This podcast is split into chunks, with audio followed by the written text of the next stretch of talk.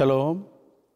또 오늘도 하나님께서 허락해 주신 귀한 시간과 사명을 아름답게 감당하시는 하루 되기를 소망합니다. 저는 오늘 교회를 섬기는 노치형 목사입니다. 하나님께서 예수 그리스도를 통해 보여주신 여러 가지의 좋은 것들이 있죠. 하나는 가장 낮은 곳으로 오셨다는 것입니다. 그것이 우리에게는 감동이 됩니다. 우리 인생은 많이 힘들고 어렵습니다. 잘 풀리고 잘 나가는 사람들도 있겠지만 그렇지 않은 사람들이 더 많습니다. 그래서 예수님이 우리에게 좋은 것을 보여주신 것이죠. 또 예수님은 가난했지만 그래도 당당하게 사셨던 것을 보여주셨습니다. 그 당당함의 근원은 하나님의 말씀 속에 있었습니다. 우리의 당당함도 그 하나님의 말씀 속에서 시작되길 간절히 소망합니다. 그 하나님의 말씀의 당당함, 그것을 증거하셨던 예수 그리스도. 또 예수님께서는 비록 죽임을 당하셨지만 부활의 기쁨을 보여주셨습니다. 부활이라는 것은 어떤 조건이 있는 것이 아닙니다. 바로 예수를 나의 그리스도로 믿는 모든 사람에게 주어지는 복된 소식인 것이죠. 그리고 또 하나 예수님께서 보여주신 가장 좋은 것 중에 하나는 바로 하늘에 올라가셨다는 것입니다. 하나님의 우편에 앉아 설 수 있는 그날을 우리는 소망하게 된 것이죠. 이 땅에 살아가지만 하늘의 소망을 가지고 살아갈 수 있도록 오늘 하루를 주신 하나님을 높여드리기를 원합니다. 오늘 주신 하나님의 말씀은 누가복음 24장 44절에서 53절의 말씀입니다. 오늘 하나님께서 우리에게 주시는 말씀을 함께 듣겠습니다. 누가복음 24장 44절에서 53절 말씀입니다. 또 이르시되 내가 너희와 함께 있을 때에 너희에게 말한 바 곧 모세의 율법과 선지자의 글과 시편에 나를 가리켜 기록된 모든 것이 이루어져야 하리라 한 말이 이것이라 하시고 이에 그들의 마음을 열어 성경을 깨닫게 하시고 또 이르시되 이같이 그리스도가 고난을 받고 제3일에 죽은 자 가운데서 살아날 것과 또 그의 이름으로 죄 사함을 받게 하는 회개가 예루살렘에서 시작하여 모든 족속에게 전파될 것이 기록되었으니 너희는 이 모든 일의 증인이라. 볼지어다 내가 내 아버지께서 약속하신 것을 너희에게 보내리니 너희는 위로부터 능력으로 입혀질 때까지 이 성에 머물라 하시니라. 예수께서 그들을 데리고 베다니 앞까지 나가사 손을 들어 그들에게 축복하시더니 축복하실 때에 그들을 떠나 하늘로 올려지시니 그들이 그에게 경배하고 큰 기쁨으로 예루살렘에 돌아가 늘 성전에서 하나님을 찬송하니라. 부활하신 예수님께서 열한 제자들에게 함께 오셔서 말씀을 나누실 때 그들에게는 의심이 있었지만 다시 믿음을 가지고 나아가게 되었습니다. 하지만 예수님께서는 다시 한번 정확하게 설명해 주고 계십니다. 44절의 말씀입니다. 또 이르시되 내가 너희와 함께 있을 때 너희에게 말한 바 곧 모세의 율법과 선지자의 글과 시편에 나를 가리켜 기록된 모든 것이 이루어져야 하리라 한 말이 이것이라 하시고 예수님께서는 제자들과 마지막 시간에도 하나님의 말씀을 나누고 계시는 것을 보게 됩니다. 우리는 하나님의 말씀 속에서 당당해야 됩니다. 하나님의 말씀 속에서 나의 모든 삶에 근거가 있어야 되는 것이죠. 나의 말과 생각과 행동과 나의 선택과 비전을 향한 결정, 이 모든 것이 하나님의 말씀에 기반해야 한다는 것입니다. 예수님께서는 내가 제일 잘 나가라고 말씀하시는 것이 아닙니다. 예수님께서는 나를 통해 너희를 하나님께서 사용하실 것이다 라고 말씀해 주고 계시는 것이죠. 그럴 때 어떤 일이 일어납니까? 45절입니다. 이에 그들의 마음이 열려 성경을 깨닫게 하시고 하나님의 말씀을 깨닫게 되는 역사가 일어나는 것이죠. 구원파라는 이단이 있습니다. 그 구원파라는 이단에서는 깨달음을 강조합니다. 육체는 완전히 망가져 버리는 것이지만 그 영적인 것은 온전해서 그 영으로의 깨달음이 구원의 확신을 가져온다라고 생각합니다. 그래서 어떤 날짜 어떤 시간에 그 깨달음을 얻었는지를 알게 될 때 진정한 구원의 확신을 얻었다라고 말하는 것이죠. 그것은 반쪽짜리밖에 되지 않는 깨달음입니다. 하나님의 말씀 속에서 예수가 그리스도라는 사실을 깨닫게 된다면 사도 바울이 고백했던 것처럼 예수 그리스도의 부활과 하늘로 올라가신 그 존귀히 여기시는 것만을 생각할 것이 아니라 이 땅에서의 고난도 함께 받아야 한다는 것을 기억해야 된다는 것입니다. 오직 예수 외에 다른 복음은 없습니다. 그 예수는 그 예수의 다른 복음이 없다는 사실을 이렇게 제자들에게 깨닫게 하셨다는 것이죠. 하지만 그들이 아직 육에 매여 있었기 때문에 사도행전 2장의 성령 강림 사건이 있기 전까지는 그들은 이 말씀을 깨닫긴 하였으나 무엇인지를 제대로 알지 못하게 된 것입니다. 성령 하나님의 충만한 임재만이 예수 그리스도를 구원자로 고백하고 선포하는 것에 핵심을 가지게 된다는 것입니다. 성경의 말씀을 깨달은 다음에 그들은 어떠한 결심을 하게 됩니까? 46절에서 48절입니다.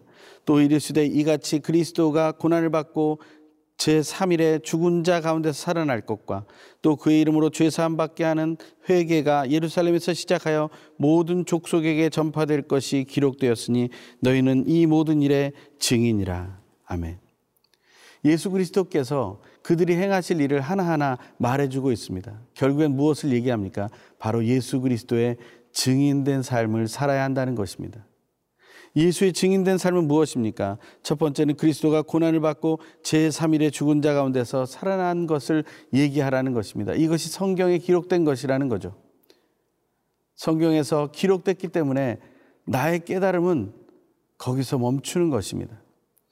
나의 깨달음은 성경이 이루어진 것을 깨닫는 것이 나의 깨달음인 것입니다.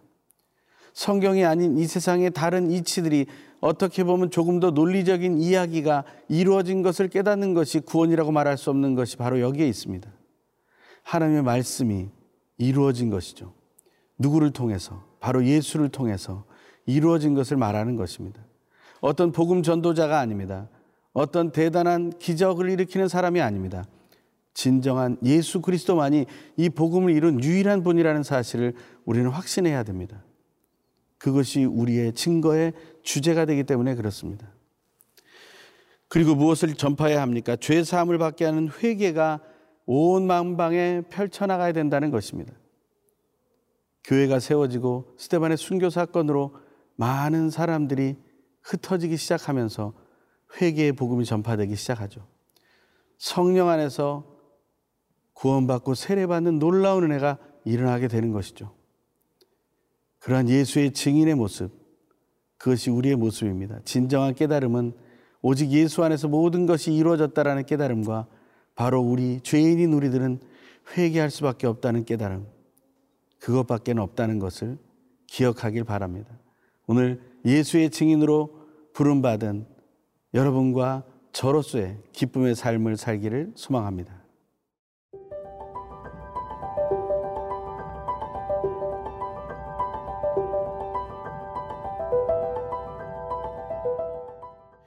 부활하신 예수님께서 제자들에게 해주신 말씀 중에 아주 중요한 이야기를 해주십니다. 그 이야기는 이 누가복음과 요한복음에 나오는 이야기인데 특별히 이 누가복음에서는 명확한 것을 말해주고 있습니다. 49절의 말씀입니다. 볼지어다 내가 내 아버지께서 약속하신 것을 너희에게 보내리니 너희는 위로부터 능력이 입혀질 때까지 이 성에 머물라 하시니라. 마가복음에서는 어떤 선물이 주어질 것처럼 얘기합니다. 하지만 누가복음에서는 위로부터 능력이 입혀질 때라고 얘기하고 있습니다. 이 구절은 어떻게 이어집니까? 누가가 기록한 누가복음 외에 사도행전 1장 8절의 말씀입니다. 오직 성령이 너에게 임하시면 성령이 임하는 사건으로 이어지는 것이죠. 그러면 그들이 어떻게 됩니까? 권능을 받습니다. 그래서 예루살렘으로부터 시작해서 또한 온 유대와 사마리아와 땅 끝까지 예수의 증인이 되는 것이죠. 그것이 사명인 것입니다. 성령 하나님의 임재 사건. 그것이 놀라운 선포를 가져옵니다. 요한복음에서는 이렇게 말씀하시죠. 숨을 내쉬며 가라사대 성령을 받으라 하시면서 평안할지어다 얘기하십니다. 평강과 함께 성령의 능력을 선물로 주시죠. 바로 그 약속은 오순절 다락방 사건을 통해서 이루어지게 되는 것입니다. 그 사건이 이루어지는 그 순간까지 그들은 머물러 기다려야 하는 것이죠. 성령의 충만의 사건을 소망한다면 우리는 간절한 소망과 하나님의 약속이 이루어질 것을 향한 의심 없는 믿음과 그리고 믿음을 가지고 기다려야 하는 것입니다. 그 기다림이 있어야 됩니다. 성령을 갈망하는 그 갈망이 지금 여러분과 제 안에 넘쳐나기를 소망합니다. 성령의 충만함 속에서 우리는 새로운 능력을 체험하게 될 것입니다. 그것은 어떤 단순한 기적을 얘기하는 것이 아닙니다. 가장 놀라운 기적은 내가 예수만이 구원자임을 선포하게 된다는 것이고 예수만으로도 살아갈 수 있는 그러한 지혜를 얻게 된다는 것입니다. 하나님 안에서 우리는 그 믿음의 삶을 살아가게 됩니다. 예수님께서 보여주신 좋은 것 중에 하나가 바로 부활뿐 아니라 하늘에 올라가시는 사건이라고 했습니다. 누가복음의 마지막은 그것을 기록하고 있습니다. 50절부터의 말씀입니다. 예수께서 그들을 데리고 베다니 앞까지 나가사 손을 들어 그들에게 축복하시더니 축복하실 때 그들을 떠나 하늘로 올려지시니 그들이 그에게 경배하고 큰 기쁨으로 예루살렘에 돌아가 늘 성전에서 하나님을 찬송하니라. 아멘. 하늘에 올라가신 예수 그리스도를 만난 체험한 제자들 그리고 많은 사람들은 예루살렘으로 다시 돌아갑니다. 그리고서 하는 일이 무엇입니까? 예배하고 찬양하는 일입니다. 우리가 하루를 행복하게 만들 수 있는 비결이 무엇일까? 내가 어떤 일을 하면 나는 행복해질 수 있을까? 성경은 예수를 믿고 예배하고 찬양하는 삶을 살라는 것입니다. 예배와 찬양을 하면 내게 돈이 생기는가, 밥이 오는가, 그보다 더 중요한 것이 바로 우리의 소망인 하나님의 나라를 향해 나아갈 수 있는 믿음으로 우리가 설 수 있다는 것입니다. 이것은 추상적인 것이 아닙니다.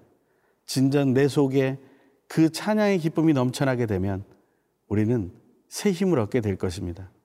우리가 하는 일에 더 큰 능력이 임하게 될 것입니다. 내가 멈췄던 일, 포기했던 일들을 다시 시작할 수 있는 용기가 생길 것입니다. 먼저 하나님을 찬양해 보십시오. 그리고 하나님의 전으로 나아가 그 예배하십시오. 그것이 우리에게 필요한 하나님의 명령이며 성경이 말하는 지혜의 가르침임을 기억하기를 소망합니다. 오늘도 하나님을 더 찬양하시기를 소망합니다. 하나님을 경배하며 찬양하는 그 기쁨 속에 새 힘을 얻고 용기를 내어 다시 한번 시작하는 그 은혜를 체험하길 간절히 소망합니다.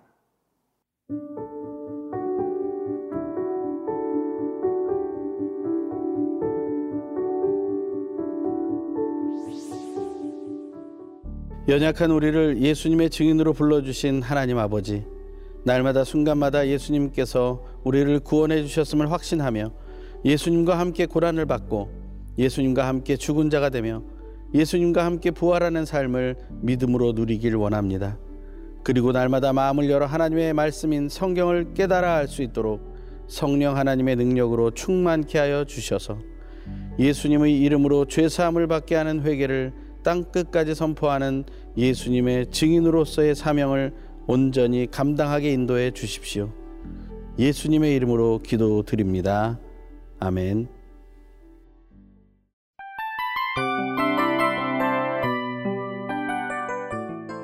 이 프로그램은 청취자 여러분의 소중한 후원으로 제작됩니다.